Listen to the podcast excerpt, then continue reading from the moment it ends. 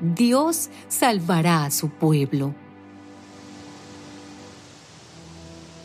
Después de esto, vi cuatro ángeles que estaban en pie sobre los cuatro puntos cardinales, deteniendo los cuatro vientos para que no soplaran sobre la tierra ni sobre el mar ni sobre ningún árbol.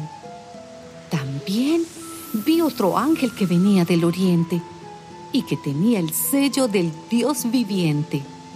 Este ángel gritó con fuerte voz a los otros cuatro que habían recibido poder para hacer daño a la tierra y al mar. No hagan daño a la tierra, ni al mar, ni a los árboles, mientras no hayamos puesto un sello en la frente a los siervos de nuestro Dios. Después de esto, miré y vi una gran multitud de todas las naciones, razas, lenguas y pueblos. Estaban en pie delante del trono y delante del Cordero, y eran tantos que nadie podía contarlos. Iban vestidos de blanco y llevaban palmas en las manos. Todos gritaban con fuerte voz.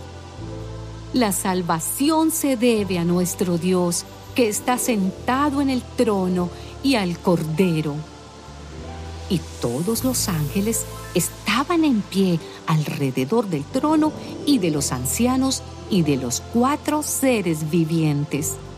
Y se inclinaron delante del trono hasta tocar el suelo con la frente y adoraron a Dios diciendo, Amén, la alabanza, la gloria, la sabiduría, la gratitud, el honor, el poder y la fuerza sean dados a nuestro Dios por todos los siglos.